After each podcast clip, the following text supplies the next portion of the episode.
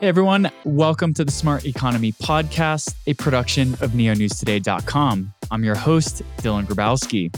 In this episode of the Smart Economy Podcast, I had the chance to sit down and speak with Parker McCurley, the CEO and co founder of Decent DAO. Decent DAO is a builder collective creating DAO, DeFi, and other Web3 toolings and services for institutional and retail clients. Topics of discussion included how open source communities can educate and empower individuals, why teams should build on top of blockchain networks, lessons learned from running a business through multiple boom bust cycles, decent DAOs, product offerings, and much more. Just a reminder nothing said on this podcast is a solicitation to buy or sell any tokens that nothing should be taken as financial advice, and that the guests or hosts may hold tokens discussed in any given episode. To check out our disclaimers on tokens and assets held, head over to www.neonewstoday.com. With all that said, I really enjoyed this conversation with Parker, and I hope you enjoy it as well. Hey everyone, welcome to the Smart Economy podcast. Today we're joined by Parker McCurley, the co-founder and CEO of Decent DAO, which is a Web3 venture studio. How are you doing today, Parker? I'm doing great. Thanks so much for having me, Dylan. How are you? I'm doing great. Really excited to have this conversation with you. You have a really interesting background. It was fun digging into where you've come from and where you're going. You're a hustler, and I'm excited to talk more about that. But before we jump into where you come from, I do want to just ask really quickly so that the listeners can get a sense of who you are. You've been around since 2017. So I just want to ask what have you learned with Decent DAO about the biggest lessons in crypto, basically, and surviving multiple bull and bear cycles? It's no easy feat. So I just want to hear what general insights you have before we jump into the conversation. Definitely. And it's a great question to start this conversation, Dylan. So thank you. Yeah, I've definitely seen a lot of boom and bust cycles in crypto. Even before I worked in the industry, there were these times of expansion of the ideas and philosophies of Bitcoin. And it's never been a clean or steady growth for cryptocurrency. It's been lots of rapid expansion and accelerated growth and generally a hangover period or a, a crypto winter, as we affectionately begun to call it yeah, I guess for me, what's been the most interesting was when we first started Decent in 2017, there was a lot of stuff that Adam, my co founder, and I didn't really understand. We would see these websites and promotions for things that people were building on Ethereum during the ICO bubble. And there was all this stuff that just seemed to be over our heads. It just didn't make sense to us. Or how are people actually building this? Doesn't this not actually make sense? And what we found out by 2019 was that none of the stuff was over our heads. It just actually didn't make sense there was a bunch of bullshit and a lot of hype and storytelling to cash in on what people thought was a good investment opportunity in the time where pretty much everybody was making money in the whole world, right? That was confidence building. And nonetheless, crypto winter for us was really difficult. Like we went from having no business experience to building a small team to having a bunch of clients to having no clients like within a year and a half or so. So what we ended up doing differently in the next growth cycle, which was DeFi summer, really, we chose to grow pretty intelligently. We knew salaries were really high and everybody was hiring and nobody was looking for jobs. And I saw these companies that were hiring so many people with these crazy high salaries because we were competing with these big companies like Coinbase to hire people during that bull run. And we had a controlled growth effort. And as a result, in 2022, when the musical chairs stopped, we were in a really good position. And we had also just raised a bunch of venture capital because we had anticipated a market recession and that it would be really helpful to have more gunpowder for those times. So I think we've just learned how to prepare over the years and to not get too ahead of ourselves. And everyone who gets overinflated during the bull run has a really bad bear. Yeah, I think that's an awesome response. I was really excited to hear, particularly because I myself came into the space in the 2017 craze and went full time during the first bear.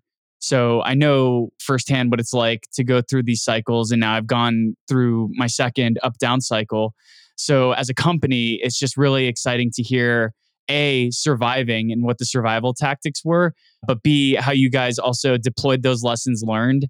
And it sounds really interesting that you were able to garner some venture capital in a year when it was starting to dry up. So, congratulations to that. And that kind of leads into why I was really excited to chat with you because you're a hustler. You have a really interesting background in the sense that you self actualized into a developer and then into co owning a venture in the crypto and blockchain space. So, your entrepreneurial background goes back to your college days when you were working multiple gigs. You had a side hustle where you were fixing computers. And this is maybe when you first came about like crypto and blockchain and things like that. So, could we start off the convo with just hearing a little bit about your early days and how you got started on this path, largely through the entrepreneurial decisions you made early on? Yeah, definitely. Yeah, I didn't spend much time in college or school in general for that part. But yeah, my entrepreneurial journey, I guess, began when I was a kid or my early teen years. I started working pretty young. I had a lot of help and example from my parents to that just instilled like a really strong work ethic in me. And but, you know, in high school, I always had jobs. In the summer, I usually did stuff outside, like construction or trade type work. And during the school year, I worked at restaurants. And every time I had a job growing up, the goal was to like invest it in something of my own. And so I tried all kinds of stuff in high school just to make money. And yeah, the thing that kind of stuck out in terms of it actually seemed to have potential to pay enough for me to pay my bills and stuff was the uh, technical stuff with computers, which like I really never when I was a kid, I always loved computers, but I never once imagined that that was my career path. In hindsight, it's super obvious, but at the time, I remember telling my mom that I wanted to be a software engineer, and she was like, What? That doesn't sound like you. But no, it was really cool. And uh, yeah, I had a Craigslist ad for just virus removal and computer repair. And I probably had a 50% success rate at this anyway, but it was a good, it was cool. I paid pretty good. And I would just go to people's houses and you know, fix their computer that they screwed up and nothing crazy. And started learning about software development online through websites like Codecademy and Udacity, which are awesome. I think it's so cool that the, I think really the open source software movement inspired a lot of the open academic content that's out there. And I got a email from Max, who's the founder of gottaGetAcow.com, which was localized white pages for more of a rural town in Ohio as I was in Cleveland at the time. And he's like, Hey, can you work on websites? And I was like, Sure, I'll work on websites. And I had very minimal experience doing anything like that, but I knew it's what I wanted to do. So that was my first paying client as a developer. And it was a PHP website. And I was in school at the time. I was working all these jobs to get by, but I knew that there was so much more potential in software development. So, and I was just so burnt out and I was like barely sleeping and I was going to this community college and I was like my second year and during winter break I was like all right like I physically can't sustain this like I don't sleep I'm like working on my computer until I pass out at night I have three part-time jobs I'm trying to go to school and get grades so I can get like grants and scholarships and continue my education and I was like, I'm going to get a job as a programmer like during this break between semesters. So I did. I quit all my part time jobs and I was like, okay, I got 45 days worth of money basically. And if I don't figure this out, like I'm screwed. I won't be able to pay my rent. And yeah, I ended up just talking to everybody I could meet about software development. I ended up in a meeting with a payment processing company. And the meeting started as, oh, I build websites. I'm like a freelance web developer. I'll put your payment gateway on my clients' websites or whatever. I looked at the company, I saw that they were hiring software engineers. So I asked their CTO to hire me. And yeah, it was my first job as a programmer. And it was pretty cool. And, and, that all happened mostly through meetups and through going to like programmer events and just telling people like I have technical skills and I'm looking for work. So I think getting plugged into like local programmer communities and meeting developers that are further along in their career is so important because that's how it happened for me. I've never applied for a job in the tech industry.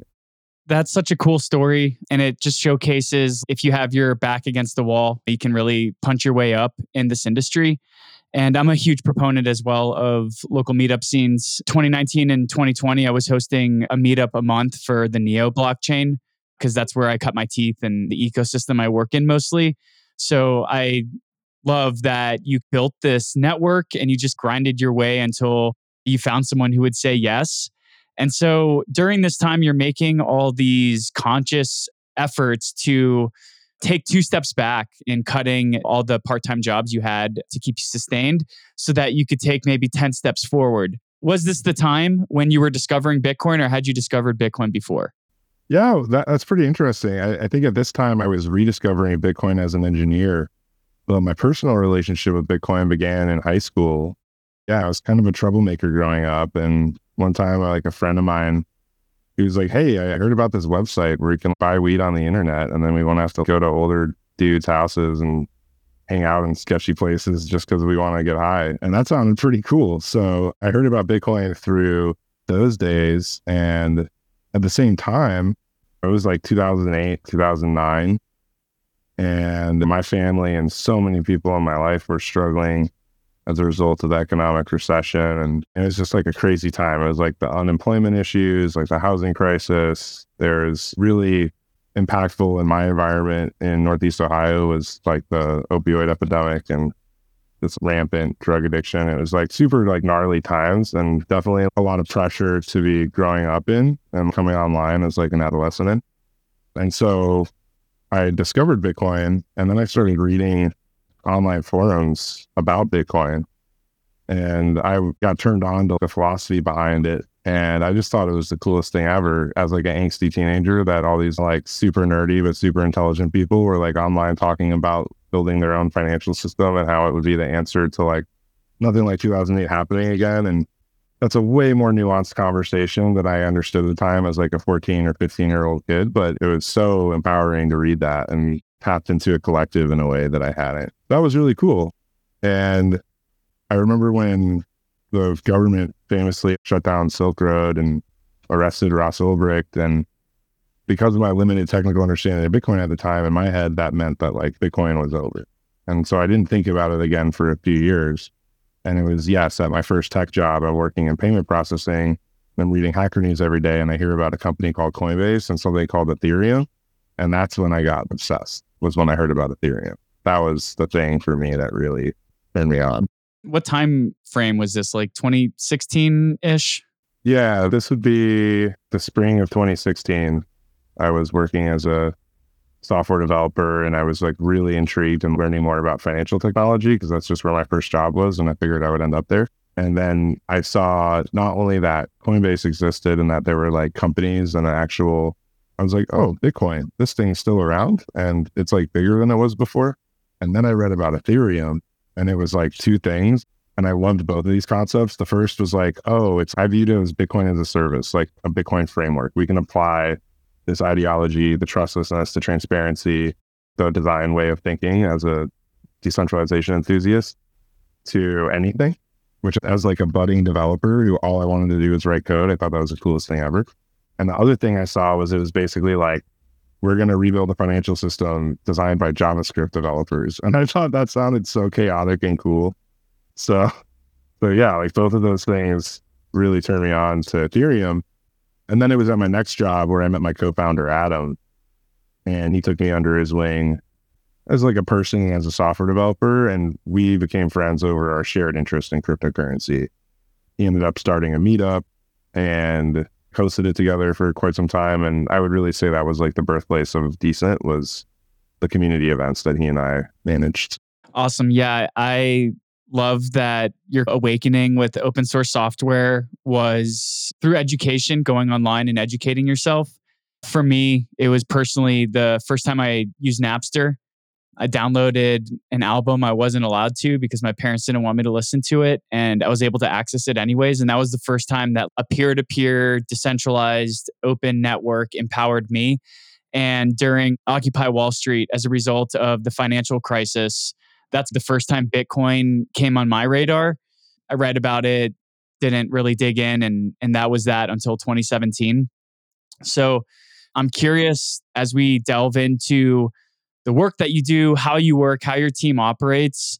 I do want to scrape a little bit of philosophy and just hear your perspectives on how we can increase or learn to adapt to the levels of privacy that are currently available on open source, transparent blockchain networks where transactions can be tracked and followed. What are your perspectives on privacy? And is that something that is of utmost importance at this point in blockchain's lifecycle? Totally. Well, well, privacy is super important, and I think I just want to call out. It's cool. I like noticing that like technology basically gives the oppressed the upper hand in any circumstance where the technology is available to both parties. So in your case, you're being culturally oppressed by your parents, right? Which everyone's experienced that. so it's cool that you were able to use technical prowess to circumvent those unnecessary regulations. And yeah, for me, my introduction to open source software was through art. My interest in computers growing up was much more of a creative thing through art and music. And that eventually just evolved into software development because I had to get meta with it. And I found it fascinating that, okay, so you could download the keygen with the drum and bass playing in the background and get cracked Photoshop from Pirate Bay or whatever. Or you could download GIMP, which was like the open source and free alternative to Photoshop. And I'm like, whoa, like these are the two paradigms of like cypherpunks basically. It's get together and build our own universe a la GIMP or defy the laws of the universe a la keygens and the Pirate Bay and Napster, right? So I thought that that was super inspiring. And like, I think a good blend of those perspectives is like a healthy hacker mindset. But yeah, in terms of privacy and crypto, it's really interesting the proposal was basically like, oh, banks can't be trusted because they're human custodians of capital and their incentives are misaligned with their constituents. So we're going to build this trustless, transparent system. Everyone can be their own bank. And I really dig that for me personally. I'm so bullish on Bitcoin and Ethereum and trust my life savings on those blockchains, right? And I have for a very long time. And falling in love with that ideology and design ethos behind Bitcoin some of which is pretty gnarly. Like people will always like act in their own self interest. Like I don't necessarily agree with that on a fundamental level, but it's a very hyper rational, dog eat dog trader mentality, right? Where like opportunity isn't really like an ethical question. And so that's like really intense. And I think taking that and like looking at it positively and then trying to shoehorn it into everything is a lot of what's been done in crypto to date. So I, for example, know people who dislike Ethereum because you can build smart contracts that are totally permissioned and administrated that does not resemble how a layer one blockchain works. And like generally those people are incapable of determining the difference between like smart contract designed to reflect those principles and fundamentals versus one that like isn't, right? There's like a lot of nuance that can be solved with education here. But my favorite example of this would be like DAOs, where we try to shoehorn just like total decentralization into how to get things done, which is what businesses are for, basically.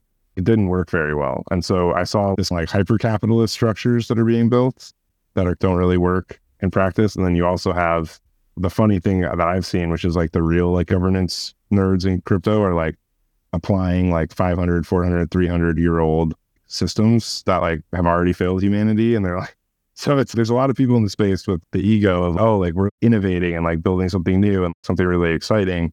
And it's like really as a space we aren't caught up to the rest of the world yet. Right? Like we have a lot to do. So anyway, that's like exciting to me. Like why I bring that up when it comes to privacy is one of the things that I heard when I first got into crypto was a bunch of big companies and institutions saying we can't use Ethereum, for example, because we can't have all of our data be publicly visible to the world because that doesn't work for our business. And I was one of the many people who were basically like, we know better. Just give up your way of doing things and do it our way because it's like cool and it makes sense because Satoshi said so. And then fast forward to present day, and it's like our whole industry is struggling to have enough of an audience and like customer base to actually sustain itself and pay for people to live and continue working on this stuff outside of like pretty unethical business models that I don't agree with or participate in our industry. So now I'm viewing the privacy issue as okay, we've had these totally open, trustless, transparent system design thinking in crypto. As a result, we have data issues all across the board and privacy issues all across the board that need to be solved. They need to be solved very carefully in a way that doesn't degrade the security of the types of applications that we're working with in the crypto space. But a decent, what I see is like large companies and institutions are unable to adopt the technology because they don't have privacy features and permission features that protect an organization of that size. And so we want to build privacy tech that's open and freely available to everyone, but that we're catering and selling to these large institutions that we all want to participate in our ecosystem. Interesting. And it's funny that you rag on DAOs a little bit because you guys are building a DAO product which ties into a lot of what you also brought up. So the three products that Decent is working on is Lumen, a DeFi lending product, Fractal, a DAO governance portal, and Sarcophagus, a Deadman switch. And I would like to talk about all three of these individually. But before we do, maybe we can just get an elevator pitch from you on what Decent DAO is and maybe how, as a venture studio, you guys might differ from an equivalent entity in Web 2 or traditional development. Definitely. Yeah. So, Builder Collective is the phrase that I'm trying to throw out there to describe us now because we are structured a little bit differently from a venture studio. Our goal isn't, we're not like a financial entity that's like investing in new projects with the goal of spinning them out or making them in by VCs, which like is the traditional venture studio model. We're like a collectively owned product company. So like we're building a suite of institutional DeFi focused privacy tools such as Fractal, such as Lumen and Sarcophagus that kind of follow this thesis that like privacy missing in DeFi is preventing like real adoption of the technology and some sense of abstraction between the blockchains and smart contracts and the end user is preventing that adoption. Privacy is what's most important to the people at Decent institutional DeFi is a market that we know has that need, cares about it, is willing to pay for it, and that we like believe in. And they talk about replacing the banking system. I think DeFi has the strongest chance of doing that out of anything else that's come out of our space. It's not going to be a bunch of like L1 tokens fighting for retail liquidity that make an impact in the world. So I'm really excited when I meet the people in DeFi, especially the people who come from banking backgrounds and know how to do it. Because I'm a humble builder. I'm not like an economist or financial engineer or someone who's like thinking about these systems on that level, but we can get them built and make them work really well, which is sweet. Yeah. So makes a lot of sense for us to build in that thesis of like privacy for institutional DeFi. And then it's owned through our token and governed through our token. So like what products we build, how much funding they receive to continue existing, cultural decisions, how we operate as an organization, who our leadership is, those are all things that uh, are going to be managed over time more and more through decentralized governance and voting. But this is why I'm more so ragging on us more than any other DAO. It's like getting there has been really hard because we had a five year old company at the time, now almost seven years old. And everybody has salaries, health insurance, comfort, security, a way of doing things that we're all used to. And then I'm showing up and saying, hey, it's going to take years, but if we change from this structure into this structure, we're all going to own it together. I won't be able to take away your equity or dilute you or any of the other shitty things that I can totally do as a CEO of a company in the United States. We'll all be on like a level playing field in terms of ownership and representation and what that means. And we can effectively open source a business. And I got really excited about that. And I still am. But over the last year and a half, I've figured out just like how naive my understanding of not just running a business, but just human beings in general really was. And just one example is this like most DAOs and DAO thinking is designed as like a marketplace where, let's say in our case, developers and designers just show up and they're like really good at what they do and they can get onboarded to the projects that we have. And it's this like very like efficient thing that's happening. And like human organizations don't function that way at all. They're so complicated. And like every interaction I have with somebody that I work with requires tact and focus and nuance that doesn't exist at this point in smart contracts. So it's been like a pretty crazy journey to figure out what aspects of the organization will benefit from being open, transparent, publicly visible, being open, transparent, and visible to a core team requires a universal consensus sometimes universal consensus is bad. That's why we have like decision makers in society, like judges and CEOs who can just be like, all right, moving on. So yeah, it's it's been a crazy ride, but I think we're now getting to the point where like we're running as efficiently on chain that we did off chain, which is cool. And we've been doing all of our money on chain for a year and a half now. Even our raise we did on chain. We don't pay people from a bank account. We're like pretty awesome about that stuff.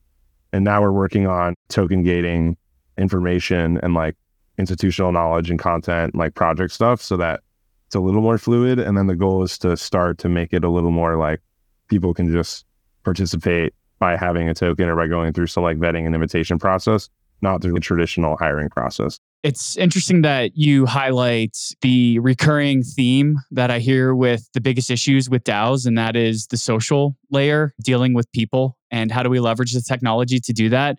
The only other company I have with a mental framework for decentralizing from a corporate model to a DAO is Shapeshift. And they also do something very similar where their whole treasury is completely on chain. The way they distribute funding is on a quarterly basis through project proposals. And I noticed that you guys also have some semblance of that right now, whereas quarterly funding is approved and you guys put to what I assume to be the vote, but I am just garnering that it's mostly your inner circle that holds the voting tokens right now. You guys put forth the quarterly proposals for where you're going to put your time and financial resources. So, what does that look like? How do folks get these DCNT tokens or earn the ability to partake in the direction for where you guys want to take Decent DAO on a quarterly basis? Definitely. Yeah. So when we launched, and it was pretty fascinating because we're trying to get everybody who has ever basically like directly helpful to our company involved. So at launch, the tokens were distributed amongst founders, all contributors from the last seven years or so of Decent's history that are still active or were vested in the company at the time that they left. Our formal advisors, a bunch of informal advisors that were people that had helped so much over the years and just deserve to be a part of this. So like all of these people who were like a part of Decent for all these years received tokens when we deployed our token a few weeks ago. They're all locked for the time being. So there's no like liquid tokens available in the market because that's not a priority right now. It's we want to build awesome products and get like the right people to have ownership in them. And in terms of like how tokens will be distributed over time, it'll definitely start with earning. I think the first people who receive tokens out of our treasury, outside of the people who've already received them, are going to be contributors that are coming onto the DAO and participating in some way. So, meritocracy is a word that I got really attracted to when I started learning about cryptocurrency and this idea that like people actually are rewarded fairly for what they put into something. And for me, as someone who's entrepreneurial, that's always been not just a financial interest, but like a interest of creative control and ownership in the work that I do and in the direction of the work that I do. So my goal is to reward contribution with ownership. And hopefully, if we do that, my thesis is that we'll attract the best builders because I think the best builders are passionate and feel a sense of ownership over the work that they do. And it's important to them on a deep level. And that's how we'll have an edge and maintain our edge as like technical experts in the space. Absolutely. How have you historically gone about getting connected with builders and new builders? Is it through hackathons? Is it through word of mouth? Is it through forums? Is it through Gitcoin? What has Decent's approach been to expanding its network of builders? Everything. We've done all of those things and more. We're not like a B2C product, like a wallet or an exchange where like someone might have actually heard about us at the Thanksgiving dinner table. So for decent, it's like being known amongst the right people in the industry. Actually, you brought up Shapeshift earlier. That's a great example. Like, I love that company so much. And I know so many people from there. We've had people on our team who worked at Shapeshift previously. We worked on projects for Shapeshift in the past. And that's just one great example of like how far ethos takes you in an industry, especially when it's like devoid of values. Eric and Shapeshift as a brand have stood for a lot of the principles that attracted me to cryptocurrency in the first place. And also like Shapeshift really inspired I think some of my confidence in like getting into crypto professionally because I was really I don't know if this is gonna pan out as an industry. And when I saw what Shapeshift had done, I was really just impressed. And it was like a proving case, Bitcoin really being open and decentralized and something that's going to permeate as a result. But yeah, so I think just being really clear about like why we're here in all of those settings has allowed us to attract, I think, the right people and retain the right people because the people at Decent like really love it. Shout out to Shapeshift. That was the first non custodial exchange I ever used. And when I swapped my Ethereum for another token, it was that aha moment the first time I used Napster. And it was a completely freeing and new feeling to be able to participate with these permissionless open source networks and be able to move assets and value between them in a way that I'd never even thought of before. It was a total eye opening moment, which is another interesting line I want to pull on. And that is how are you guys evaluating which networks to build on top of? Like, where does the DCNT token live? And what blockchain network are you guys building on mostly? And if it's not just one, what are the metrics you take when evaluating a new network to build on? So, this is an area, again, where time has humbled me into being more open minded, similarly to shoehorning like decentralization maximalism into everything that I do. So, Decent has always built on Ethereum. Like every project we've ever done was on the Ethereum blockchain. We've come close to building projects on other blockchains. And for one reason or another over the years, it never felt right as a company to make an investment to create the level of expertise we have in the EVM universe elsewhere. It never felt like it was a worthwhile investment for us to take grant money from a layer one that was uh, trying to attract builders or develop financial applications, since that's what we've always been interested in at Decent, on a network that I wouldn't personally hold my life savings in. And there's only two blockchains that I personally am like comfortable literally holding my life savings on. That being said, I understand that blockchains like Solana have good reasons for existing and have a lot more activity and excitement and adoption than I would say all chains have in the past. And so I think today, like Decent is more open and receptive to building on networks where institutional finance is going to live and where the future of DeFi is going to live. But right now, that's still primarily Ethereum. And so that's where we devote our energy and our time and attention to. So it would take a lot of demand and interest and the right opportunity for us to give energy elsewhere. But right now, Ethereum mainnet is where the decent token lives, and all of our applications are deployed to Ethereum mainnet and testnets.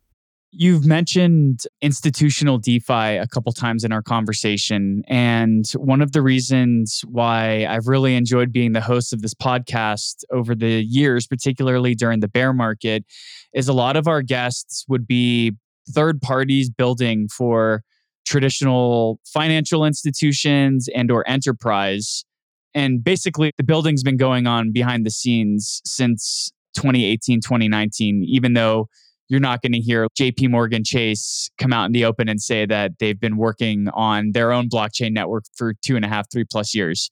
So, what are the sort of relationships that you guys have established with these kind of traditional financial institutions and or enterprise level entities that have been more than just dipping the toes into blockchain, but actually actively building here, if not quietly and silently behind the scenes?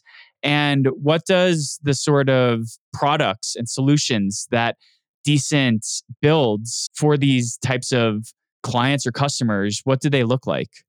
Yeah, this is a great question because it can help explain like where I see our roles as technologists and builders in this because this is a very complex space. Like even the design of Bitcoin required not only an understanding of technology to a very impressive degree. I think the design of Bitcoin is simple enough to be like very genius, right? And the same thing can be said about the understanding of like just human behavior and economics attached to that same system. And so if we're looking at like DeFi, for example, well, we're looking at two really hard problems. We have technical on one side, which is like building smart contract applications that are very complicated and amassing things like liquidity as a flywheel to power a system like that. And even then, liquidity, not a pure technical issue. It's you have to design a system that works that way, but then you have to actually get the human beings involved and get the capital involved in the system. So basically, we have this whole wealth of problems to solve for DeFi to exist and to be taken seriously in the marketplace. And I am working towards, and my goal for our industry is that for a regular individual person, they trust a smart contract more than Chase Bank, right? So that is the big picture. And how I see us getting there today is not with people like me designing what those financial tools and systems look like. Because luckily, there are people who are very passionate and brilliant and excited about finance and economics who are taking those risks and are really like the pioneers of this technology in their industry. Two names come to mind that are really inspiring to me that have given me some like advice and guidance, direction, belief on my journey would be Ari Paul from BlockTower Capital and Sidney Powell from Maple Finance. So this is two founders of two very different organizations. One is a massive investment firm, which is like looking at BlockTower and the very short list of funds that I would say are operating at their caliber in our space. When I started Decent, I had like nothing to lose. I was just like creating my career in technology. To see somebody with a really impressive financial pedigree in an industry where appearance and standards are so valued to people take that leap into crypto. Those people who started those funds and have been doing that and building the industry by amassing capital that translates to new ventures and new innovation and new development in our space. I find that very inspiring and, and bold and courageous.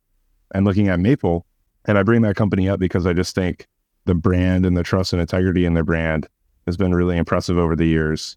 And their commitment to open source technology and transparency has been very impressive over the years. And that's an institutional lending platform. So, like on both sides of this, we're looking at people who are not like me and have a very different skill set, very different mindset, and are doing a very important job of bringing the institutions to the space, trusting the technology, looking for the exposure. And again, they're funding this kind of stuff continuing to happen on like the innovation kind of ground floor so Decent's role in that, right? I'm not the one who's gonna get chummy with JP Morgan and like broker a deal with them or co-sign anybody building their own private network. But what I can do is solve some like really hard technical problems. What we can do at Decent, since I'm not solving those problems myself these days, is solve some really hard technical problems to allow those pioneers who are bringing this technology to institutions to like actually deliver, right? And so that's what Decent's all about. Decent's all about looking at those financial pioneers who are like redesigning how things like lending and credit and governance of organizations. That's what DAOs are doing. They're like restructuring how ownership in companies works. That's mind boggling. Custody and problems to do with holding digital assets in an institutional environment where like liability is such a complicated and nuanced issue to tackle. These are all things that we want to solve at Decent for those people. So I really view us as, yeah, humbly supporting people who are bringing the institutions to the table. And like, why does that matter to me? I don't wake up and get out of bed in the morning because I want massive financial players to join the industry because that's the point and we'll make a lot of money. It's because I view that as the only option for us to actually get this stuff like elevated so that it can be looked at alongside SoFi or Lending Club as options for the average Joe, right? So I'm really excited about that. I want that to happen.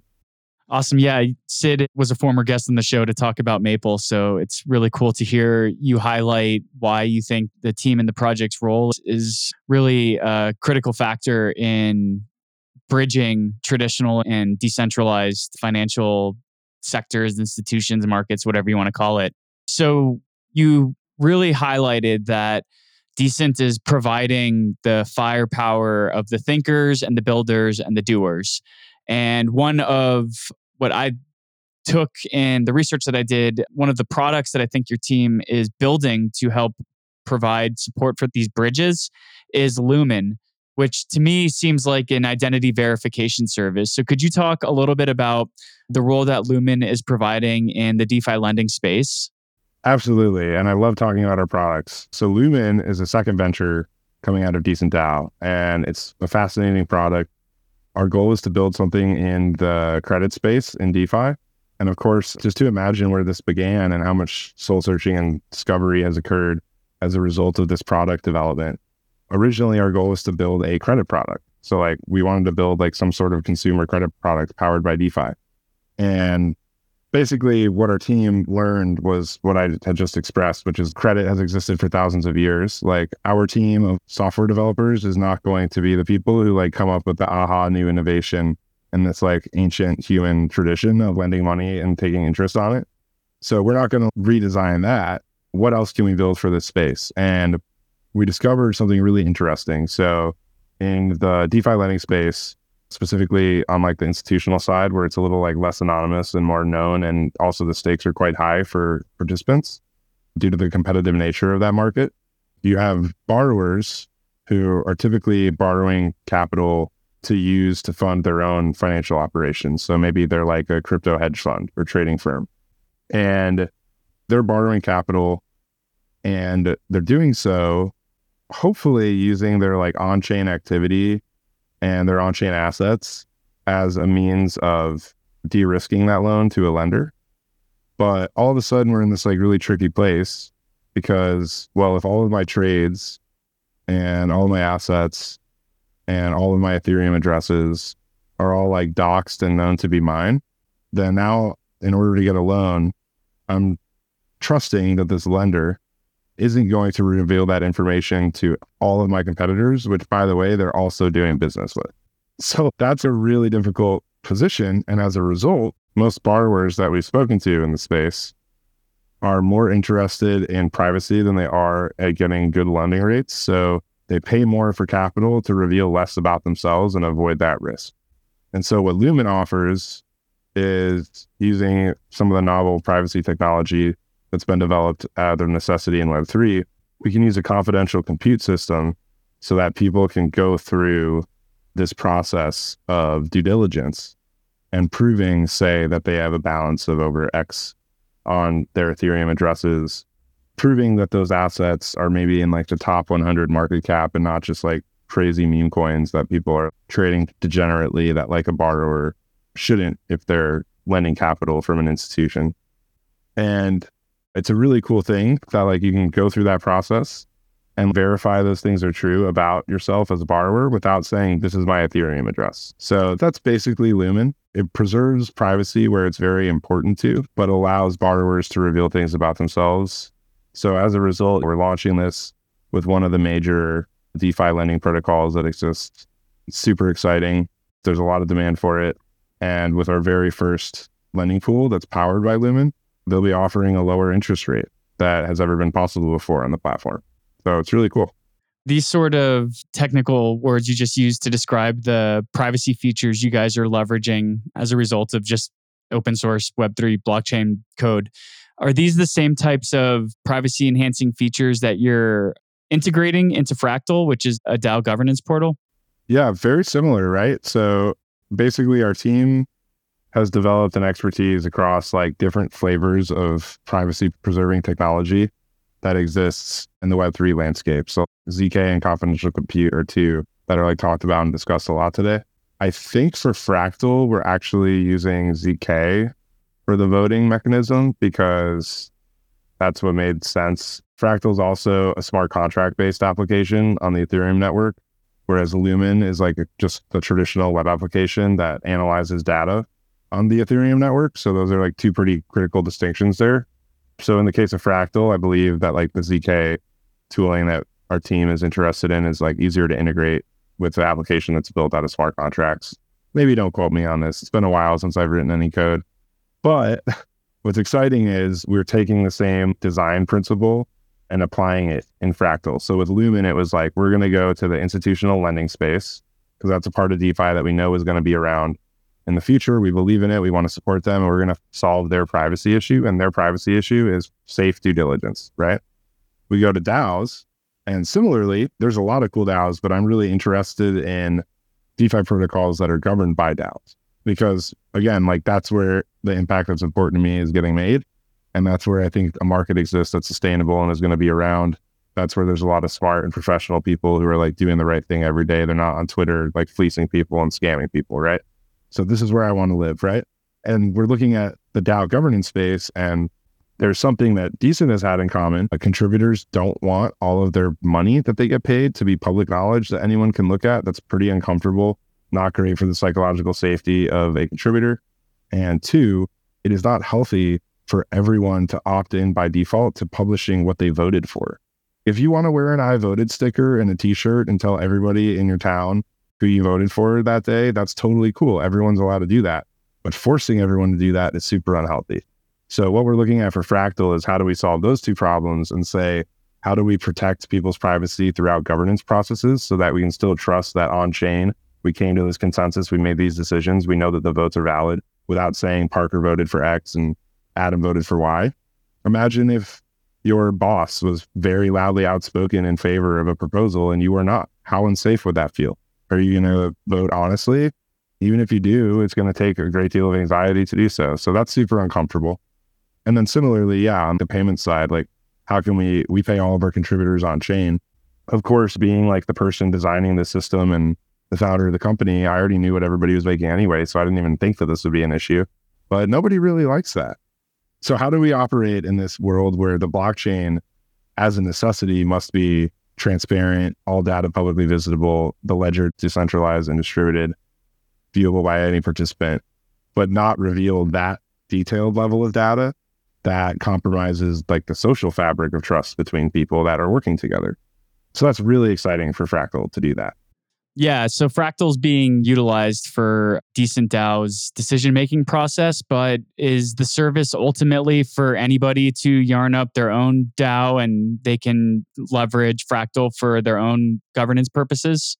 Absolutely, yeah. So eating our own dog food, we built it for Decent DAO because there's some governance complexity to funding and building new projects and staffing them and resourcing them that we thought having a custom framework would be good for but also because we're focused on privacy technology and our conversations with other organizations in the space, we learned that by making Fractal like the private governance framework, that's a great way for us to stick to our guns on our ethos and our focus, but also do something pretty different that doesn't exist yet in the space. Yeah. And then another product of yours that I want to talk a little bit more about is Sarcophagus, which is a dead man switch. I guess maybe let's just start with why is a dead man switch important? And then further, why is a decentralized dead man switch even more important? Definitely. Yeah. Well, Sarcophagus is super exciting because I will say what's different about Sarco to these other projects. Fractal and Lumen, those are like decent DAO projects that like we incubated internally and built the scratch. Sarcophagus was an agency client of ours that we just developed such an incredible relationship with their team, their founders, and with the software itself that Decent's been working on for years. And as a result, we're significant owners of the sarcophagus project, but also just true long term partners. And it's a project that's blossomed It's a much more synergistic relationship between Decent and sarcophagus than a typical agency client. So, best customer ever, right? And why is the dead man switch important? I'm not the best person to answer this question, but I would say if we go back to applying this pattern of making these systems work effectively in the social fabric that already exists in society. And I think the answer in this case is like, yeah, do I want to trust another human being to carry out my will when I die? And a lot of people would trust Bitcoin or Ethereum more to do that at this point. So yeah, it's just another way to eliminate human interference and fallibility from something that's really important to people. Have you guys had any customers or clients that are lawyers or any legal entities that have leveraged Sarco for their estate planning processes? So that is our push now. Like we built it as a dead man switch primitive to be consumed by other applications. And Zach, the founder now, is building basically like a product front end for sarcophagus that obfuscates so that those people don't even necessarily know that they're interacting with applications like Ethereum and Arweave, but rather more of a traditional experience, which is pretty sweet. Cool. Wrapping up and zooming out, really happy to be talking with somebody who's been building here for this is now going on your seventh year. You've been building since 2017. And when I first got into the crypto space, I thought for sure that we were going to have a lot more mainstream adoption today and that there was going to be a lot more just blockchain network usage. maybe even as far as going as some of the early Bitcoin bulls stating that Bitcoin might have even become a world currency by now. I'm not stating that should be the case or should not. But what I am painting the context for is in the years you've been in the space, what are you surprised that has been built and is being used today? And what are you surprised has not been built and has not been created that is enabled by blockchain? For me, what was really surprising, actually, like across the board, is just like NFTs. Not that they exist, because like they make perfect sense from like a why would they would exist standpoint, and concepts like NFTs have been around for a long time, but it's like how they manifested in our society as such a like cultural phenomenon was really fascinating to me because I'm not a part of that aspect of the crypto industry whatsoever. We've looked at NFTs as like a technical implementation detail, but never as like the point of what we're doing being like a collectible or art of some format. So yeah, like that whole thing crazy to me. Really fascinating how it made like a social and cultural element to crypto that's way more mainstream than like the people who are into the economics and philosophy aspects that drew, I would say, like the first class of crypto people into the arena. Oh, and as an offshoot of NFTs, I'd also just say like meme coins. That's the thing I'm probably most surprised exists and is actually that people actually like care about is the fact that meme coins are a thing is I'm like, no, I'm tapped out when I'm done at work with Decent. So I don't have time to be a DJ and whatever with all the meme coins, but it's fascinating. What am I surprised doesn't exist yet? I would say like an adequate replacement for most banking products for consumers.